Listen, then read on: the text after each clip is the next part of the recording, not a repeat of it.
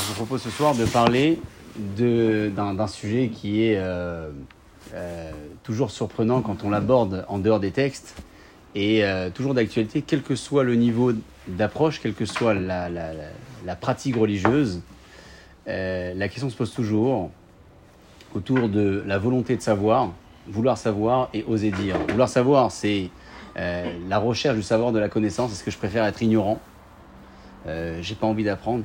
Au moins, je sais pas. Je suis pas obligé. Ouais, les gars, ils te disent, euh, euh, je bouche mes oreilles parce qu'à partir du moment où je suis au courant, euh, c'est fichu. Ah, tu la connais, celle-là. À partir du moment où j'ai entendu, c'est fini. Je peux, je peux plus m'en dédouaner. Et oser dire, oser dire, c'est lorsque tu es déjà au courant de la chose et tu vois quelqu'un qui ne l'est pas encore, qui malheureusement se trouve de l'autre côté, donc dans la transgression, et donc tu sais pas si tu dois oser lui dire ou pas. En fait, tu as besoin d'avoir un peu de franchise, un peu de diplomatie, un peu de pédagogie, et combiner ta connaissance, c'est-à-dire ton savoir, avec le, avec le, comment dire, avec la critique et euh, la remarque que tu apporteras à celui qui n'est pas encore, euh, qui n'a pas encore franchi le cap. Est-ce que ça vous est déjà arrivé? Première question, vraiment, on essaie d'aborder ensemble l'analyse. Euh, d'oser dire à quelqu'un ce que vous pensez réellement dans la pratique religieuse ou à l'extérieur? Peut être dans, dans le cadre religieux, euh, quelqu'un qui n'est pas conforme à la, à la tradition, à la loi, ou ça peut être même dans le cadre de la légalité, la législation. C'est-à-dire, tu sais qu'il est quand même hors concours, toi tu es au courant, tu as envie de l'aider, tu sais pas comment faire, ben, tiens, tu franchis le cap, tu dis allez vas-y, je vais oser lui dire. Pas forcément, pas forcément. Tu as osé dire, c'est-à-dire tu t'es fier de toi, tu dis euh, je l'ai dit. Ah ouais, par exemple avec la famille. Dans la religion, c'est dur. hein. Non, Par exemple. braque les gens après.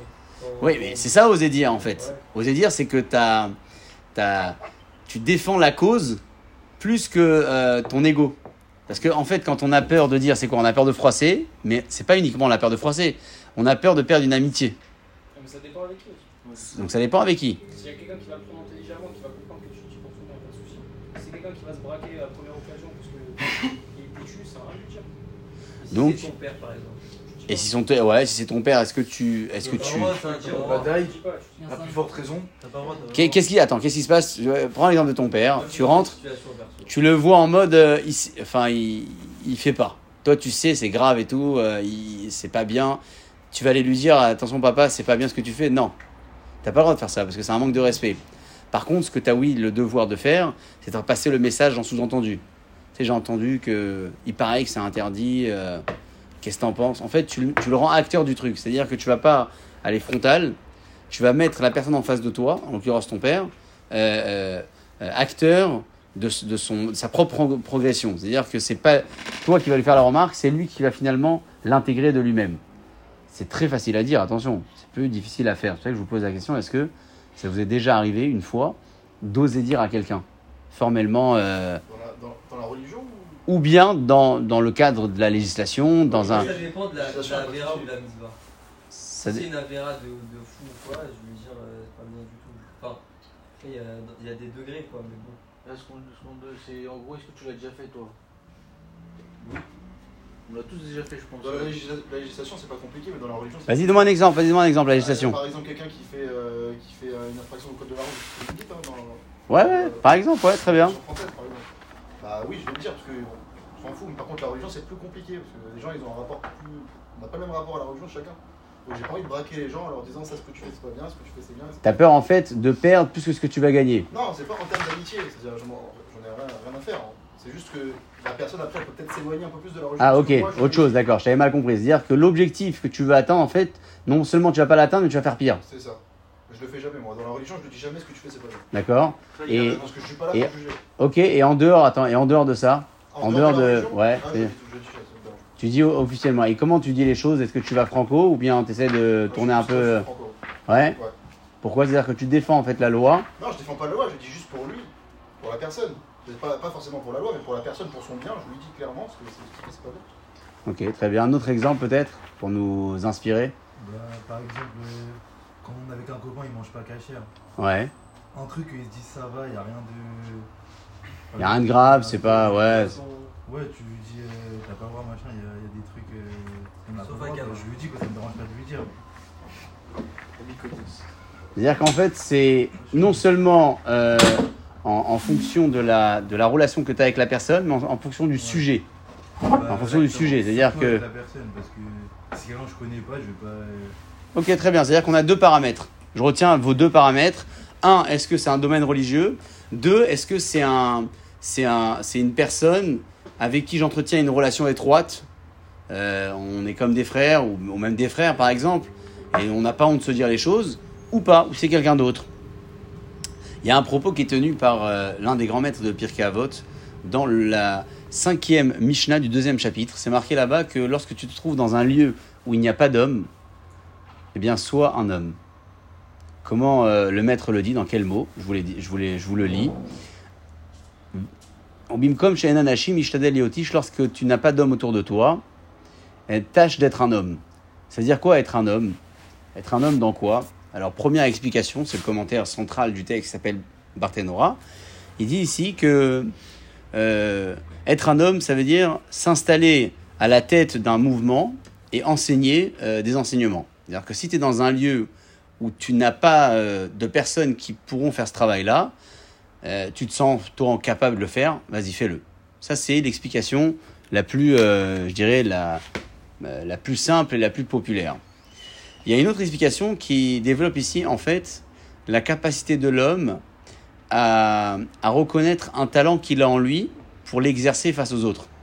Parce que personne euh, ne peut être prétentieux euh, et sortir un jour dans la rue et dire euh, je suis quelqu'un qui a tel ou tel talent, je peux venir vous aider, contribuer. Enfin oui, la politique peuvent le faire, ouais, c'est un peu ça leur métier, mais je parle de quelqu'un qui fait pas de la politique, ouais, en dehors de ça. Tu te lèves pas le matin et tu sors dans la rue, tu dis, t'apprends un truc, tu suis une formation, tu fais des études, tu deviens après ce que tu as cherché à devenir. Tu vas pas le revendiquer haut et fort comme ça. En fait, tu vas exercer ton talent et tu vas faire ce que tu sais de faire, euh, faire le mieux. Quand le maître ici parle de, de, de- de- d'exercer euh, la fonction de l'homme, il parle de quelqu'un qui sent en fait en lui que le bon Dieu lui a donné un talent.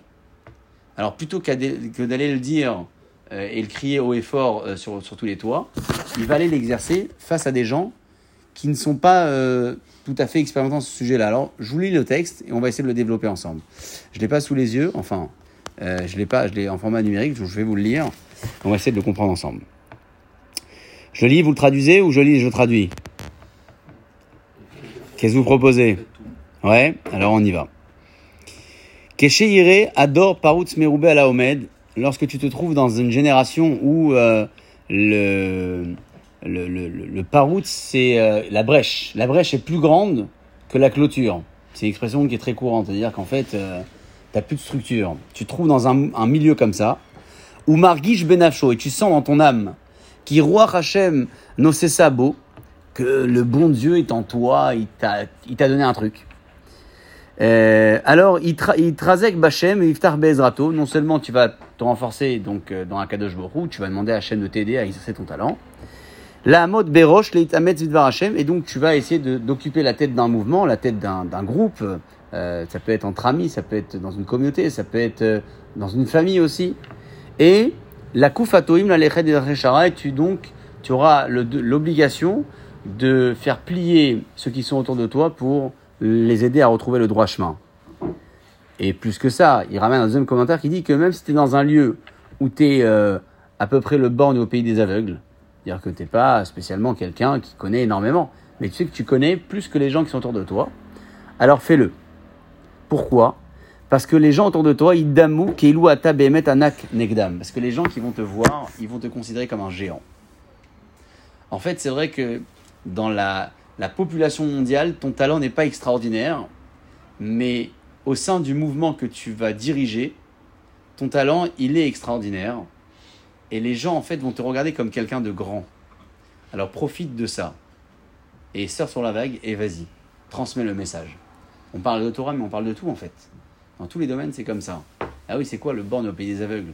Bah, Il voit pas d'un œil, mais il voit mieux que tout le monde, en fait. C'est ça. Et on a très souvent fait l'erreur de penser que on ne vaut pas grand-chose parce que dans le monde, il y a des gens qui sont beaucoup plus qualifiés que nous. C'est vrai ou pas? Prenez tous les domaines que vous exercez. Quels que soient les domaines que vous exercez, vous allez toujours trouver dans le monde quelqu'un de plus fort que vous. Oui, bah, il est plus fort parce que euh, il, a plus d'expérience, euh, il a plus d'études, euh, peut-être qu'il a une nature différente de la vôtre, de la nôtre, et donc il exerce mieux son, savoir. Donc ça existe dans tous les domaines. tu peux être commercial, tu peux être, je sais pas, tu peux être littéraire, tu, peux être dans, la, science, tu peux être, quel que soit ton domaine, tu auras toujours quelqu'un au-dessus. Mais tu as toujours quelqu'un en dessous aussi. Tu as toujours un gars qui connaît moins bien que toi. Alors c'est quoi ton référence? Ton référent, c'est là-haut ou c'est en bas? C'est quoi ton référent en fait dans la vie? C'est celui qui est au-dessus de toi ou celui qui est en dessous de toi? Qu'est-ce que vous en pensez? C'est logique. Tu regardes où? Tu regardes là-haut ou tu regardes en bas? Tu regardes en haut. Habituellement, tu regardes en haut parce que tu as envie de grandir en fait. Tu as envie de ressembler au gars qui est euh, en haut de l'échelle. Mais lorsque tu vas exercer ton talent, pense à l'exercer parce que tu as aussi des gens en bas. Et que toi, pour les gens en bas, tu es considéré comme quelqu'un de très haut. C'est-à-dire qu'en fait, tu es obligé d'avoir deux yeux qui regardent dans deux directions. Tu as un œil qui va te dire regarde là-haut, va, tu vas grimper, cherche le, cherche le meilleur. Mais n'oublie pas, tu as un œil qui doit regarder un peu plus bas, parce que c'est comme ça que tu vas te donner de l'estime. Et je vous dis franchement, si on n'a pas d'estime de soi dans ce qu'on fait, alors même si on a énormément de talent et de connaissances, on ne produira rien. On ne produira rien. Pourquoi? Parce qu'on a toujours le doute, ouais. T'entends, les gars, ils te disent, euh, euh, j'ai appris, je connais, etc., mais j'ai un manque de confiance en moi. Euh, je le fais très souvent, mais là, quand je suis devant du monde, je perds mes moyens. Ok, ça arrive. Ça arrive. Une petite angoisse, t'es devant un jury, t'as du monde autour de toi, tu passes un examen, ça arrive, mais, mais si, tu, si tu travailles cette confiance en toi en regardant ce qui se passe en dessous de toi, en fait, tu deviens le meilleur. Même si tu ne l'es pas. Mais tu deviendras le meilleur. C'est comme ça, en fait, que tu deviendras le meilleur. Est-ce que vous pensez que ça fonctionne dans tous les domaines? Imaginez-vous, en dehors d'un domaine religieux que j'essaye de développer, dans vos, euh, dans vos vies euh, courantes, dans vos exercices professionnels, est-ce que vous arrivez à imaginer l'idée ou pas? Est-ce que ça vous paraît hyper loin? En gros, vous dites que l'estime et la confiance en soi, elle vient du fait qu'on regarde vers le haut, mais on sait qu'il y a quelqu'un en dessous qui- Ouais. qui te regarde. Eh, Oui, bah oui, t'as besoin de ça en fait. personne qui est en bas, honnêtement, sinon on est, on est au milieu, elle va pas nous regarder. Oui, parce qu'en général, tu regardes pas trop. Tu regardes pas trop. Hein Euh, tu regardes pas trop, tu regardes un petit peu au-dessus de toi. C'est vrai que euh, euh, on aspire à la grandeur, on regarde toujours les hauteurs, mais on est conscient qu'il y a des, des étapes à parcourir et donc euh, on va pas non plus regarder le gars qui les a franchis toutes, alors que nous on est à peine au début. On dit tiens attends il y a un échelon au-dessus, on regarde comme ça et puis on grimpe. Donc euh, euh, oui, il faut regarder ce qu'il y a en bas, mais n'oublie pas que les gens en bas ils vont pas forcément regarder très très haut, ils vont regarder à toi. Ah oui, parce que t'es es le plus proche en fait. T'es le meilleur où tu es, t'es pas le meilleur dans le monde, mais pour eux, t'es le meilleur. Alors, euh, alors profite de ça, pas pour te la jouer le meilleur, mais pour exercer quelque chose, pour avoir un pouvoir séducteur, pour exercer ce que tu sais faire de mieux. Et ça, je vous promets que ça marche. Dans la Torah, bien évidemment, parce que c'est inscrit ici, mais ça marche dans tous les domaines. Dans tous les domaines. Parce que tu auras toujours, en fait, l'occasion de transmettre quelque chose. Ça peut être dans ta vie religieuse comme dans ta vie familiale. Ben oui. Ta, ta vie familiale, c'est quoi? C'est ta famille, ta fratrie, mais c'est aussi ta propre, ta propre vie, ton propre foyer. Tu vas avoir des responsabilités. Et la responsabilité, c'est ça en fait. Je crois que c'est un. Je sais plus qui est-ce qu'il disait ça. Euh, que la responsabilité, c'était euh, euh, vouloir savoir et oser dire. Est-ce que vous savez d'où ça vient ou pas? Je vais vous dire, de- je vais vous dire qu'est-ce qu'il a dit. Vouloir savoir et oser dire. Alors, la responsabilité de chacun, je l'ai vu quelque part. Ouais, d'accord. Alors, je sais pas si je le note en référence, mais je l'avais bien vu quelque part. D'accord, bon, allez, on va le dire. La responsabilité de chacun implique deux actes, vouloir savoir et oser dire. Alors, qu'est-ce qu'il a dit? C'est l'abbé Pierre. je pensais que c'était un, Je pensais que c'était une autre référence, peu importe. Euh, on va lui réattribuer ce qu'il a, ce qu'il a dit, hein, on on va pas lui voler, mais on, sait en tout cas que c'est inscrit déjà chez nous dans les textes bien avant. Mais la phrase, elle est quand même jolie, donc on l'a, on l'a retranscrit. On prend cette idée, chers amis, et on essaie de la, de se l'approprier. C'est-à-dire quoi se l'approprier?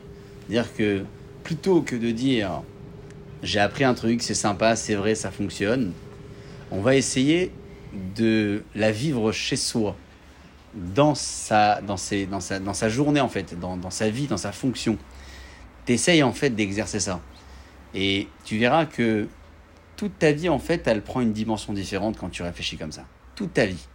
Même dans ta progression euh, euh, professionnelle, dans ta progression spirituelle, parce que tous les jours tu progresses, tu verras que tu te sentiras beaucoup mieux dans tes baskets.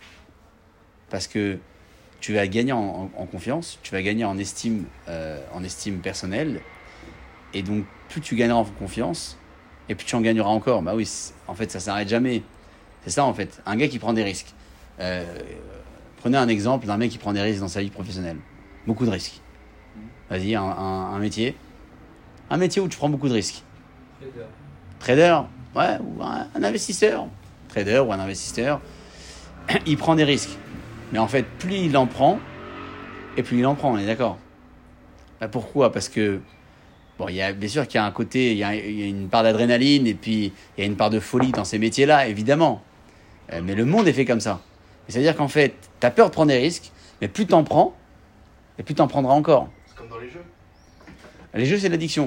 Ouais, mais ça, c'est le risque qui fait. Oui, certainement qu'il y a le risque. Et, et- mais pourquoi le, pourquoi le gars après il prend plus de risques? Parce qu'il se dit euh, je suis un bonhomme, j'ai réussi, j'ai fait un truc. Parce qu'il veut gagner plus gros. Il veut gagner plus gros, Ça se rapproche alors, c'est pareil, c'est pas une addiction, il arrive. enfin, euh, mais ça peut frôler. Ça peut frôler C'est le l'addiction. même sentiment en fait. Un, un trader pour moi, c'est le même sentiment qu'un joueur. Par exemple. Euh, oui, bien sûr. Bien sûr, mais dans tous les métiers où tu prends du Risque, euh, risque physique ou risque. euh, Non, je- ça peut être risque physique ou pas. Euh, risque physique, tu peux prendre l'exemple d'un sportif. Ouais, il n'y a, pas d'appât du gain en risque physique. Euh, oui, bah, le gars qui gagne le grand chelem, son gros chèque, il sera pas comme si qu'il a arrêté en huitième. Donc oui, c'est euh, plus, pour, on va dire, pour sa fierté personnelle. son- Certainement, certainement. que- Je crois pas au bénévolat. Je pense qu'il y a toujours une, il y a une part de, de pognon là-dedans, mais, Ouais. mais clairement, tu as raison aussi, ouais. Ça joue, ça joue. Ah oui, un sportif, il va. Mais c'est pas 100% de l'appât du gain. Par contre, Non. un trader, ça va être 100% de l'appât du gain. je trouve. Ah, je crois qu'il y a un moment où les gars, ils sont même plus en train de réfléchir à l'argent. hein. Après, Il y a un trader américain qui disait que, euh, en fait, il avait même pas le temps de dépenser son argent. C'est-à-dire que il était euh, tellement obsédé par l'investissement euh, qu'il il pouvait passer des journées sans manger et, et donc il n'a pas pu fonder une famille, etc. J'ai j'ai lu un article il n'y a pas longtemps. Euh, et tu t'en étonnes pas parce que quand tu vois comme ça les, chiffres défiler sous les yeux et, tu sais que chaque minute en fait, ça peut être énormément d'argent, énormément d'opportunités, tu peux pas passer à côté. Mais en fait, quelle vie tu mènes? C'est quoi la vie que tu mènes dans l'histoire? C'est ben, un gars qui a plein, plein, plein, plein, plein d'argent. Ouais. Et, et qui est esclave en fait de son argent. Est-ce qu'il va profiter réellement de. Je sais pas. Peut-être, peut-être qu'il arrivera, c'est possible. Ce qui est sûr et certain, c'est que là où tu peux prendre exemple de ces gens, c'est dans la prise de risque. Et ça revient en fait à notre sujet, c'est que la prise de risque, elle te donne euh, de la confiance en toi, et plus tu en as, et plus tu prendras des risques. Mais avant d'arriver à tout ça, estime-toi. Estime-toi. Estime-toi, et pour t'estimer, tu dois vouloir connaître. Et une fois que tu veux connaître, tu oses dire les choses. Donc en fait, regardez comment les choses se réunissent. C'est-à-dire que notre objectif, en fait, c'est d'avoir de la confiance, c'est d'avoir de l'estime, c'est de te sentir quelqu'un, exister quelque part. Mais tu peux pas avoir ça comme ça. Tu es obligé de passer par, des, par différents moyens, différentes étapes. Donc c'est quoi les étapes, c'est quoi les moyens? Ah ben, Avant tout, il va falloir apprendre. Tu as l'occasion d'apprendre un truc, ça peut être dans la Torah, ça peut être dans la vie en général. Euh, passe pas à côté ça je m'en fous de l'apprendre après. Tu es curieux, tu fouilles, tiens, attends, ça, ça veut dire quoi? C'est quoi ça? C'est quoi ce domaine? C'est pas mon domaine, ok, c'est pas grave, et alors? C'est-à-dire que je, vais devenir ignorant si c'est pas mon activité euh, professionnelle, on me parle d'un truc, je vais passer à côté, non, je, je vais me cultiver, je vais essayer de lire, je vais me documenter, ça peut me servir. Une fois que tu veux apprendre, alors tu vas pouvoir oser dire. Parce que tu vis tellement la connaissance, tu as tellement envie en fait que cette connaissance, elle soit celle de l'autre, que tu vas commencer à oser dire. Et pour ça, tu vas travailler avec diplomatie, pédagogie, etc. Tu vas dire les choses comme il le faut. C'est quoi le rapport entre cette thématique-là et euh, la vie qu'on peut mener aujourd'hui? Aujourd'hui, euh, quand je dis aujourd'hui, c'est pas forcément aujourd'hui euh, crise sanitaire ou guerre en Ukraine, etc. Je parle de, des générations dans lesquelles nous sommes, en fait. Des générations qui sont extrêmement connectées, en fait, au monde en général. C'est-à-dire que tu peux être ici, tu es connecté à l'autre bout du monde, tu peux savoir ce qui se passe euh, à n'importe quel moment, du jour ou de la nuit. C'est ça quand je dis notre génération. Ça peut être comme ça il y a 10 ans ou 15 ans. hein, C'est pas. C'est actuel en fait parce que comme on est tellement connecté avec l'extérieur qu'on peut être amené à défendre sa propre vie, ses propres intérêts et s'en foutre complètement des autres. Ah oui.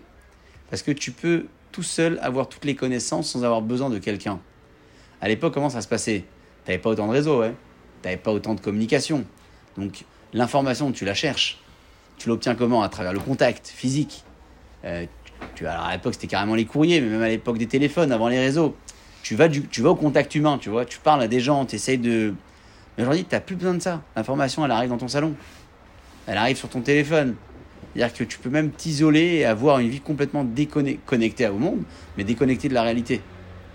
Du coup, euh, euh, quand je dis notre génération aujourd'hui, euh, je parle de ça. C'est que si tu tombes dans ce piège-là, la connaissance, tu n'as peut-être pas spécialement envie de la connaître, et si tu la connais, tu n'as pas spécialement envie d'aller la raconter ou aller la défendre. Parce que tu n'as déjà plus le contact avec l'autre, tu as, déjà perdu le contact avec l'autre, tu es un extraterrestre en fait. Tu sors de nulle part. C'est pour ça que cette Mishnah est- a toujours été actuelle, mais elle l'est d'autant plus aujourd'hui parce qu'aujourd'hui, on a besoin de bonhommes, on a besoin d'hommes, on a besoin de talents, on a besoin de personnes qui osent dire les choses. Et on a tellement, tellement de, difficultés en fait à transmettre la connaissance, transmettre l'information, que plus tu as de personnes qui la transmettent et plus elle sera transmise. C'est très bizarre ce que je vais vous dire, mais je pense qu'il y a une part de vérité là-dedans. C'est qu'autant aujourd'hui tu vois que la, Torah est partout, partout, ouais. Partout, ça veut dire que le, le, je sais pas, tu peux être dans les endroits les plus insolites, tu as de la Torah dans ta main, parce que tu peux fouiller et trouver de la Torah où tu veux. Autant elle est partout, autant elle est très difficile à transmettre. C'est très paradoxal ce que je vous dis. Pourquoi elle est difficile à transmettre? Mais elle est partout. Bah, elle est partout, alors ça, elle est partout. Elle est difficile à transmettre parce que on peut se contenter de très peu, tellement elle est partout, et passer à côté de l'essentiel. Ah oui.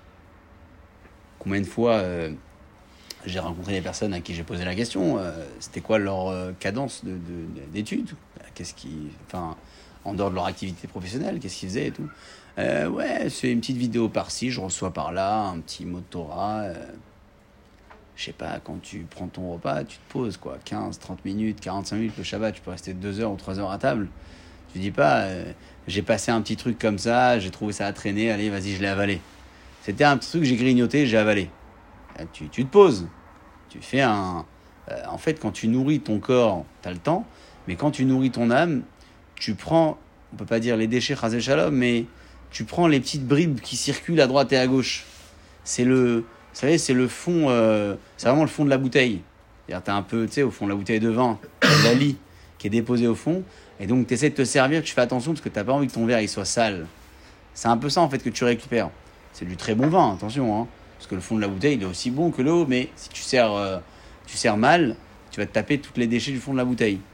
Mais quand tu regardes tout ce qui circule comme ça euh, en Torah, et c'est extraordinaire, mais tu te contentes de ça, c'est ce que tu es en train de faire. Parce que la Torah, c'est la même. Elle est pure, c'est de la bonne Torah.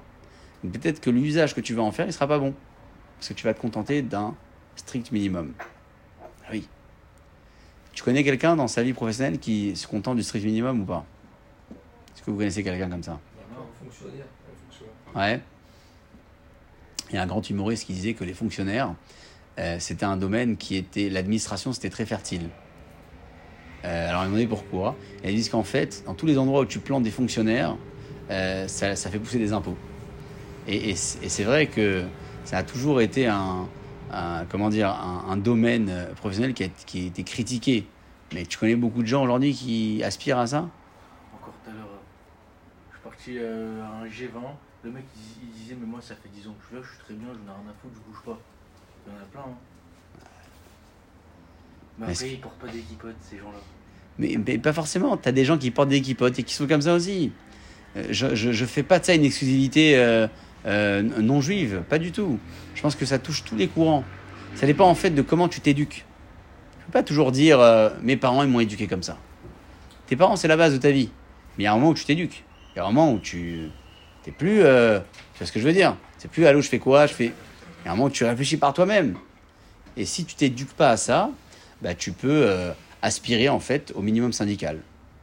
C'est quoi le minimum syndical? Bah, Le minimum, il faut que je paye mon loyer, il faut que, voilà, que je puisse payer euh, la scolarité de mes enfants s'ils sont dans le privé, puis acheter à manger, ça y est. Tu peux aspirer à ça. Mais tu peux aspirer à mieux. Alors plutôt que d'aspirer au, au peu et s'arrêter là, pourquoi ne pas aspirer à plus grand? Je vais te dire, si tu aspires à plus rien à part ce que tu as, tu es à moitié mort en fait. Tu es à moitié mort. C'est-à-dire que, en fait, pour toi, ta vie demain, elle est comme aujourd'hui. C'est ça ou c'est pas ça? Demain, après-demain, c'est comme aujourd'hui. Ça va pas changer. Dans 10 ans, c'est comme aujourd'hui. C'est... Je parlais de ça à quelqu'un récemment et euh, il me disait c'est fou que euh, dans tout le, domaine de la Torah, dans toutes les fonctions qui tournent autour de la Torah, euh, on est amené constamment à se poser des questions. Est-ce que il faut changer? Est-ce qu'il faut refaire? Est-ce qu'il faut réadapter? Alors que dans toutes les autres fonctions professionnelles, euh, disons que les carrières sont plutôt tracées pour quelqu'un qui s'est, euh, disons, assez, euh, assez bien posé dans ses formations, dans son apprentissage. La Torah, c'est jamais comme ça. Et, je, lui, dis un truc et, je pense que là aussi, il y a peut-être un, il y a peut-être quelque chose de, de vrai là-dedans. C'est que dans tous les domaines professionnels, le besoin du public peut changer. Ouais, le besoin du public peut changer. Tu es dans la médecine, peut-être que les maladies d'aujourd'hui ne sont pas les maladies dans 10-15 ans. Ouais. Un gars qui est dans la comptabilité, peut-être que les, les, les entreprises aujourd'hui ont des besoins que les entreprises dans 10 ou 15 ans n'auront pas, mais ils en auront d'autres. Alors lui, il va se, il va se faire former, il va essayer de, de il va essayer d'avancer, de progresser dans sa, dans son, dans sa compétence. Mais tu n'auras pas spécialement besoin d'une pédagogie nouvelle. Je pense que la, la connaissance, le socle de la connaissance de ces fonctions-là est, est toujours le même. Alors que dans la Torah, bizarrement, le changement de style, de génération, fait que la pédagogie de la Torah doit toujours changer. Jamais la Torah. Jamais la Torah ne change pas. C'est marqué permis, c'est permis, interdit, c'est interdit. Mais là, comment tu vas transmettre la Torah ben, Tu vas constamment réfléchir à nouveau. Euh, comme si, comme ça. Ben, il y a 10 ans, peut-être que je parlais pas comme ça. Dans 15 ans, peut-être que je parlais autrement. Mais c'est ça la richesse en fait. Mais tout le monde est touché par ça. C'est pas uniquement moi parce que je viens aujourd'hui et je veux faire un jour de Torah. Parce que tout le monde ici fait un jour de Torah. Parce que tout le monde ici, quand euh, vous allez sortir et euh, euh, après avoir entendu une parole de Torah, euh, ça vous plaît ou ça vous plaît un peu moins, bah, lorsque ça vous plaira, vous la direz, vous la répéterez, vous la raconterez. Je raconte une petite histoire. Ça se passe il y a très longtemps, euh, à l'époque de Rish Lakish, qui était un, un grand bandit dans sa première carrière de vie et qui a décidé donc de faire tchouva. Il a fait tchouva et euh, on raconte sur lui dans un midrash que tous les jours, il y avait un gars qui venait et qui lui apportait à boire pour se laver les mains, euh, de l'eau pour se laver les mains et pour boire. Tous les jours. Et un jour, euh, le porteur lui dit Tu te souviens de moi? On était à l'école ensemble. Ouais.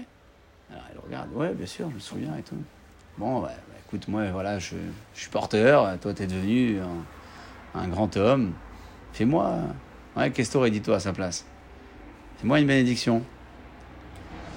Alors, Rish Lakish, il lui dit, lui dit, tu sais, quand on arrivera chez le bon Dieu, on sera tous installés avec les personnes qui ont les mêmes repères que nous.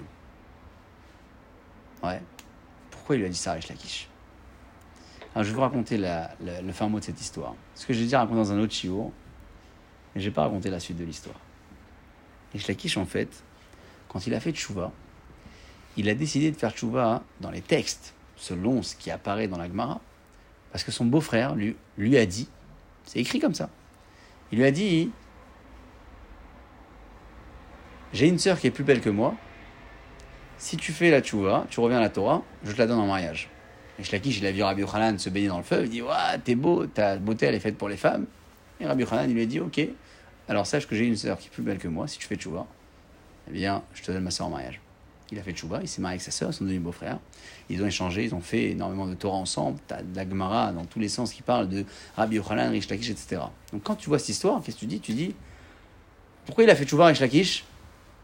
Bah, Il lui a promis sa sœur en mariage. euh, euh, il lui a dit qu'elle était plus belle que lui. Rabbi Yochanan, il était très très beau à l'époque. Donc euh, bon, bah, il a fait Tchouba pour euh, re- re- sa, sa sœur en mariage. Ça, c'est ce qui peut paraître dans le texte. Alors sachez que derrière cette histoire, on a l'histoire d'un homme qui a beaucoup de caractère. Lakish avait beaucoup de caractère. Et lorsqu'il a accepté de prendre sur lui le joug de la Torah, la Gemara dit qu'il a même pas pu sauter euh, euh, et, re- et- et reprendre la place initiale qu'il avait de l'autre côté du fleuve. Parce qu'il avait fait un saut pour euh, aller rencontrer Rabbi Yochanan et quand il a pris sur lui le joug de la Torah, il s'est affaibli immédiatement et donc il n'a pas pu retourner sur la rive initiale où il se trouvait. Quand il a fait Tchouva Rish Lakish, les amis, il n'a pas fait Tchouva uniquement pour avoir la sœur de Rabbi Yochanan. Il a fait Tchouva parce que à ce moment-là, il a compris que la force qu'Akadosh Borou lui avait donnée était une force qu'il devait utiliser pour autre chose que pour le banditisme. Rabbi Yochanan, il a vu euh, comme ça sauter dans le fleuve pour aller à sa rencontre. Il a dit Ta force, elle est faite pour la Torah. Et lui lui dit Ta beauté, elle est faite pour les femmes. Alors Rabbi Yochanan dit Je donne ma sœur en mariage. Hop, il a dit Ok, je prends la Torah. Mais prends la Torah pour sa sœur ou pas? Non. Rabbi Yochanan, il lui a dit Parce que ta, beau- ta, ta force, elle est faite pour la Torah. Et à ce moment-là, Rish Lakish, il découvre en fait que le talent qu'Akadosh Hu lui a donné est un talent qu'il peut exercer avec, euh, avec autre chose, dans un autre domaine. On en parle très peu de cette histoire de, de Rish et du moment de sa tchouva. Parce qu'on on, on- on préfère le folklore, on préfère, ouais, il a fait tchouva, sa, sa sœur, etc., il l'a donné en mariage, mais c'est pas ça. C'est parce qu'il a compris qu'il avait un talent que le bon Dieu lui avait donné et que ce talent, il pouvait l'exercer dans autre chose. C'est ça la suite de l'histoire que je racontais dans un autre euh, sujet. Quand le porteur lui a dit euh, euh, Fais-moi une bracha, et Rish Lakish lui a dit Hachem, il va nous placer chacun dans le monde dans lequel nous avons vécu et avec les personnes qui nous ressemblent. C'est ce qu'on dit quand une personne quitte ce monde, on dit Allah les olamo. C'est quoi les olamo? Les, euh, les du bon Dieu, c'est quoi olamo son monde? Son monde, c'est quoi son monde? Le même monde que toi. On est assis avec les mêmes personnes que nous. Ah oui, pourquoi? Ben Parce que si on a compris qu'on avait un talent, qu'Akadosh Baruch nous a donné ce talent, il fallait l'exercer, essayer de le mettre à contribution, alors on sera certainement avec des personnes qui sont comme ça. Mais si on n'a pas compris qu'on avait ce talent-là, ou on a compris, on n'a pas voulu l'exercer, peut-être qu'Akadosh Hu nous installera ailleurs. Ailleurs. Vous savez que la, la, la, la Mishnah dans Birkavot a dit que quelqu'un qui a beaucoup de chair, il a beaucoup plus de chances d'avoir ce qu'on appelle la vermine sur son corps après sa disparition. C'est très, euh, c'est très glauque comme Mishnah, ouais. Alors c'est quoi beaucoup de chair? Quand on parle euh, de la chair, on parle du plaisir de la chair, ouais. On parle pas forcément de quelqu'un qui, qui a des calories en trop. Marbe Bassar, Marbe Rima. Marbe Bachila ou Bishtia, il mange beaucoup, ouais. Sa vie, c'est ça. Un gars, il m'a dit une fois, ma vie, c'est la bouffe. Moi, c'est toute ma vie. Un régime, jamais, je pourrais jamais faire. Eh bien, c'est marqué sur ce bonhomme-là que il sera euh, touché par la vermine plus que d'autres. J'ai vu un commentaire cet après-midi, je crois que c'est au nom du Rambam. Il écrit dans le Pirouche Mishnayot que il n'est pas question de, de parler de, de vermine dans le corps d'une personne en pensant que on va le ressentir. C'est-à-dire quoi on va en sentir? C'est-à-dire, Dans la tombe, il sent quand ça le pique? C'est quoi cette histoire? C'est-à-dire quoi? Une fois que le corps est, enterré, la Neshama, elle est partie et, et c'est terminé. Enfin, à Kadosh Bokhu, la Neshama, elle continue, mais le corps, il, il est là, dans la terre. C'est-à-dire quoi qu'il ressent. Est-ce que- c'est possible d'imaginer que de notre vivant, on puisse se restreindre dans nos plaisirs en pensant à attention si on va dans l'excès bah, quand on sera mort euh, ça va nous piquer. Et puis ça va va pas être agréable. Il y a quelque chose de plus profond euh, que ça. Quand on dit le corps on parle de l'âme. Et après la disparition de l'homme la neshama elle ressent la douleur que le corps a c'est très délirant ce que je vous dis c'est à dire que quand on dit à quelqu'un n'excède pas dans les plaisirs de la vie, mesure-toi, parce que le jour viendra où peut-être que le corps sera touché par la vermine, ça ne veut pas dire que son corps va sentir, c'est-à-dire que ça va faire une douleur carrément à la Neshama. Et la Neshama, Shlomo Meller, il dit qu'elle continue son parcours. On peut être amené un jour à développer ce parcours de la Neshama, qu'est-ce qu'elle fait après? Mais revenons à notre sujet. C'est comme ça que, les amis, c'est comme ça que la vie doit être perçue. C'est comme ça que la vie doit être perçue.